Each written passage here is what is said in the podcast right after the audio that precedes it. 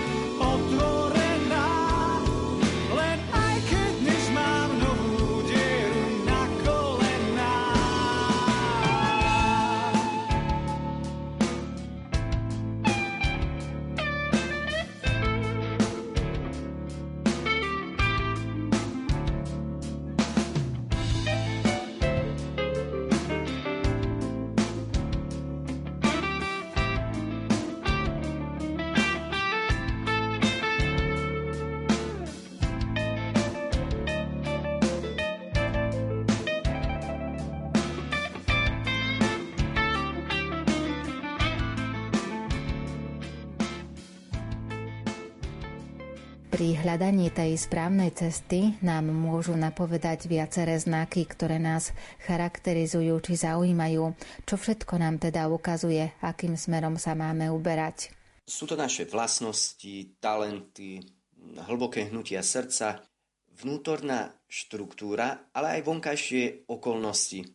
To všetko nám tak naznačuje tú cestu, ktorú máme kráčať to, čo mu máme tak načúvať vo svojom živote, keď sa chceme rozhodovať správne, keď chceme ísť správnym smerom. Hlboké dobré túžby srdca človeka súzvučia s Božími túžbami. Srdce človeka tu myslíme to najhlbšie vnútro našej bytosti. Je to pojem, ktorý zahrňa to najhlbšie v nás, tú hlbokú štruktúru v nás. Ale keď sa tak pozrieme do svojho vnútra, objavujeme tam, že v našom vnútri sa preplietajú často najrozličnejšie túžby. Niektoré sa môžu iba tváriť ako dobré, niektoré sú indiferentné a iné veľmi ťažko rozlíšiteľné. A niektoré zase vieme povedať, že sú zlé, Niekedy ani jasne dobrá túžba však nemusí byť v súzvuku s Božou vôľou. Napríklad 17-ročná Veronika prichádza za svojim duchovným otcom a rozpráva o svojom intenzívnom citovom zážitku, pri ktorom došla k jasnému presvedčeniu, že má vstúpiť do kláštora, že sa má úplne odovzdať Bohu v zasvetenom živote. Skúsený spovedník však bude opatrný a nenatchne sa hneď, nedá jej hneď odporúčajúcu pečiatku do nejakej rehole. Ako potom správne rozlíšiť tieto druhy túžob? Ako správne rozlíšiť, či naozaj aj to, čo sa zrodilo u tejto dievčiny, je v súlade či v súzvuku s Božou vôľou? Máme tu jedno také pravidlo, ktoré nám ponúkajú duchovní otcovia. Dobré túžby, ktoré časom neslabnú, poukazujú na to, že sú Božími. Sprevádza ich pokoj a vnútorná radosť. Nezničia ich ani ťažkosti, ktoré môžu neskôr prichádzať. Talianský autor a kňaz Fabio Rossini zdôrazňuje, že Božie inšpirácie vydržia v čase, lebo sú v nich omrvinky väčšnosti. Sveta túžba, ktorá sa rodí v nás, čakaním rastie. Ak túžba čakaním ochabuje, nie je práva. Čiže môžu sa v nás objaviť najrozličnejšie aj krásne túžby, hodnotné, ktoré sa javia ako božími. Keď prejdú skúškou času, ukáže sa, či naozaj tieto túžby, ktoré sa v nás rodili, boli Božie. A či sú zvučili s tým Božím snom, či sú zvučili s tým Božím pozvaním. A čo urobiť, keď dobrá myšlienka v čase nevydrží? Ak dobrá myšlienka nevydrží v čase, treba ju nechať tak. Aj dlhodobý vnútorný nepokoj poukazuje na to, že čosi nie je v poriadku. A môžeme sa vrátiť k našej dievčine Veronike. Čo sa s ňou stalo? Po niekoľkých týždňoch citový ošial pominul a o rok si na duchovné povolanie už ani nespomenula. Túžba vydať sa a založiť si rodinu bola u nej o mnoho hĺbšia. A tá pretrvala potom aj v čase a naozaj Veronika smeruje k manželstvu. Enza Púlíňa nám ponúka veľmi krásnu úvahu, ako načúvať svojmu vnútru a ako nechať uzdravovať sa Božou láskou, ako nechať uzdravovať Boha naše srdce. Hovorí, pre rozlišovanie je dôležité prijať pravdu o sebe. Čím viac rán sme totiž v živote utržili, tým viac vrstiev sme na seba nahromadili. Vždy, keď nás zranili, keď sme sa cítili odmietnutí, neprijatí, pomysleli sme si, nie som dobrý taký, aký som. Musím sa zmeniť, byť iný. A Boh? Čo vtedy robí Boh? Deno denne nám svojou láskou neprestane hladí srdce a odhaľuje svoju lásku. Tieto pohľadenia sú ako peeling, čo odstraňuje masku za maskou. Pomáhajú nám zbaviť sa týchto vrstiev až do odhalenia nás samých. Ako neopracovaný diamant, ktorý sa prúsi, aby zažiaril. A my napokon príjmeme a akceptujeme odhalenia seba samých. Pretože láska nám prináša pokoj. Keď stále znova zakusujeme príjmajúcu a bezpodmienečnú Božiu lásku, máme čoraz menej potrebu skrývať sa. Už viac neunikáme a môžeme zapustiť korene. Až vtedy začíname rásť a prinášať ovocie pre seba i pre druhých. Táto nádherná úvaha Enzi Puline nám tak ukazuje tú cestu. Tú cestu, ako sa odovzdávať Bohu. Tú cestu, ako sa otvárať Bohu ako pred Bohom nehrať nejaké divadlo, nenasadzovať si žiadne masky, žiadne pózy, ale sa Bohu odovzdať so všetkou svojou krásou, ale aj so všetkou svojou bolesťou, so všetkým tým, čo sme možno v živote utržili, s každým našim aj limitom, s tým, čo nám možno robí ťažkosti, problémy, to, čo bolí, to, čo možno v nás je nevyriešené, nezakrývať to pred Bohom. Nehrať sa pred Bohom na dokonalého, ale práve sa mu tak odovzdať so všetkou krásou, aj so všetkým limitom, so všetkou nádherou, aj so všetkým zranením. A práve v tom odovzdaní sa Bohu môžeme zažívať to jeho prijatie. To, že nás miluje, že nás miluje bezpodmienečnou láskou, že jeho lásku nemusíme si nejako dobíjať alebo zaslúžiť. Našou úlohou je nechať sa milovať. Našou úlohou je nechať sa objať. Našou úlohou je, aby sme sa nechali, nech Boh nás učí, ako sa máme aj my samých seba milovať. A práve v tom Božom prijati, v tom hlbokom Božom prijati, kde zažívam ako malé dieťa, ktoré možno keď spadne a bolí koleno a spadne zo schodov a prichádza mamka, ako hovorí Tereska z Lisie, čo urobí s dieťaťom? Nevykričí ho. Nebude sa pozerať, ako sa namáha pri tom štveraní sa po schodoch a ako plače nad svojim boľavým kolenom, ale dobrá mama sa skloní a zoberie ho do náručia. A toto túži Boh. Boh túži, aby sme sa mu odovzdali. Boh túži, aby sme sa nechali zobrať, aby nás mohol On zobrať do svojho náručia. Aby On si nás mohol tak privinúť. Aby On mohol ukázať, ako nás veľmi, veľmi miluje. A my v tom všetkom, keď toto prežijeme, keď to možno v niektorých okamihoch tak precítime, zrazu zbadáme, a prežijeme aj tak existenciálne, ako veľmi sme milovaní.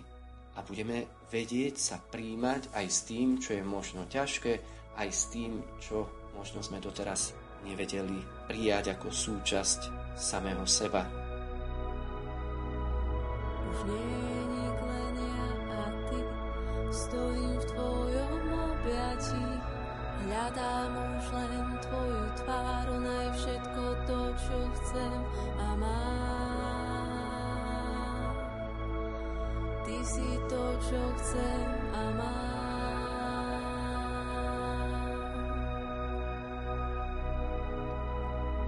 Už nie je len ja a ty, stojím v tvojom objatí. Hľadám už len tvoju tvár,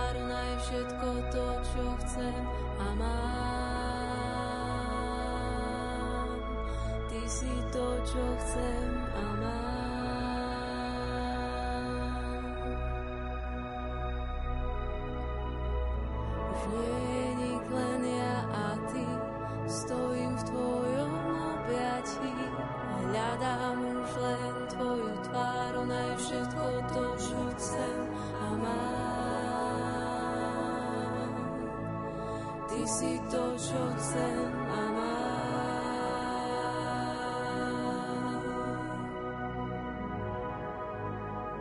Už nie je nik len ja a ty, stojím v tvojom objatí, hľadám už len tvoju tvár, naj všetko to, čo chcem a mám. Ty si to, čo chcem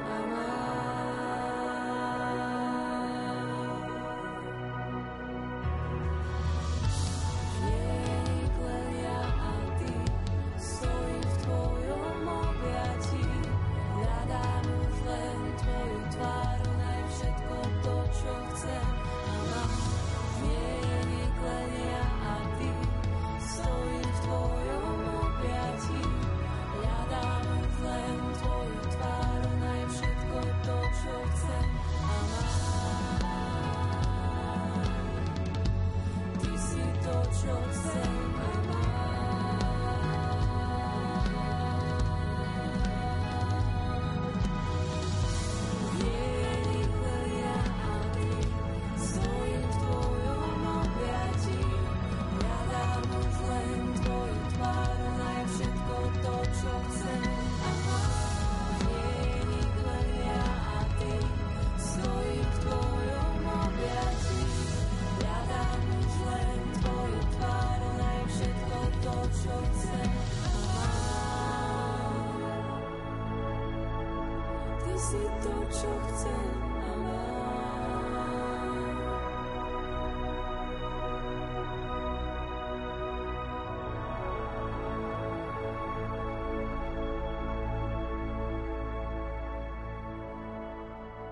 O rozhodnutiach sme sa dnes rozprávali so Salesiánom zo spoločenstva na Miletičovej ulici v Bratislave a správcom farnosti Panny Márie Pomocnice kresťanov Donom Marianom Husárom. Ak ste nás počúvali pozorne, s ľahkosťou odpoviete na súťažnú otázku, čo ukáže, že túžby, ktoré sa v nás zrodili, boli Božie. Odpovede posielajte na e-mail lumen zavináč lumen.sk alebo na adresu Rádio Lumen, kapitulská 2 97401 Banská Bystrica. Nezabudnite napísať aj svoje meno a adresu a tiež názov relácie Viera do vrecka. Čo robiť, keď si naše túžby protirečia, si vysvetlíme na budúce. Na príprave relácie sa podielali Diana Rauchová, Marek Rímovci, Ondrej Rosík a Andrá Čelková. Do počutia.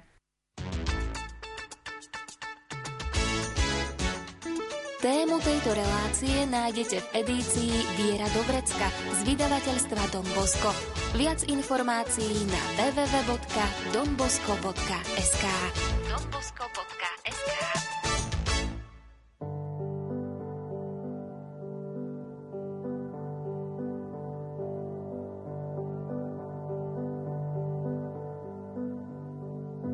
Občas sme takí malicherní, cestu si zamieňame s cieľmi.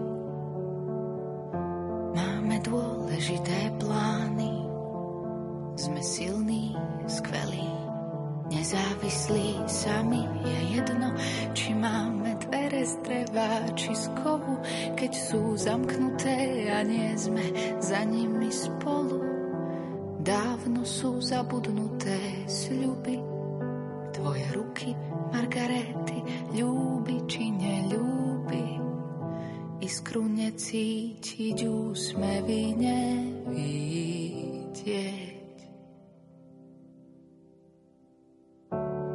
Prosím, nájdime cestu späť, cestu k sebe domov.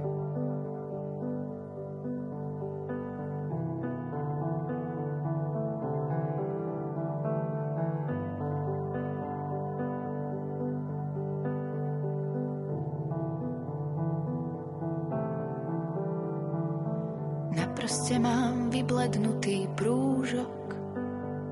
Od radosti všedných dní a všetkých drobných skúšok znak ostáva zbytočne skladať prsteň dolu.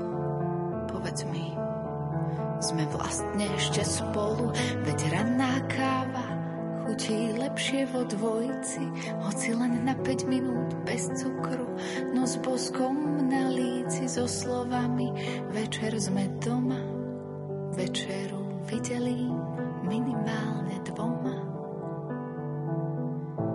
Neboj sa, bude to, čo nevidieť.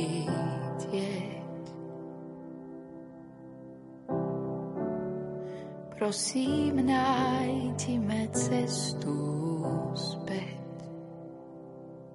Cestu k sebe domov.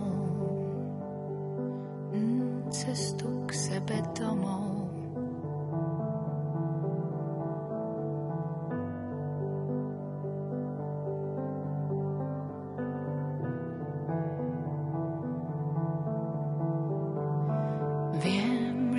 Vždy sa ti správne prihováram, keď si hladný, nervózny, unavený, keď na hlavu ti všetko padá. Aj to viem, že občas sú ostré tvoje slova, no len preto, aby si neistotu schoval. Mm, a keď nám kvapká kohútik a tečú nervy, vyhorí žiarovka a ja som nekúpila žiadnu do rezervy. Zapáľme sviečku, vieš tú, čo je skoro celá. Dal si mi ju, keď sme k moru nešli, keď som ochorela. Stačí len malý plameň do tvári uvidieť.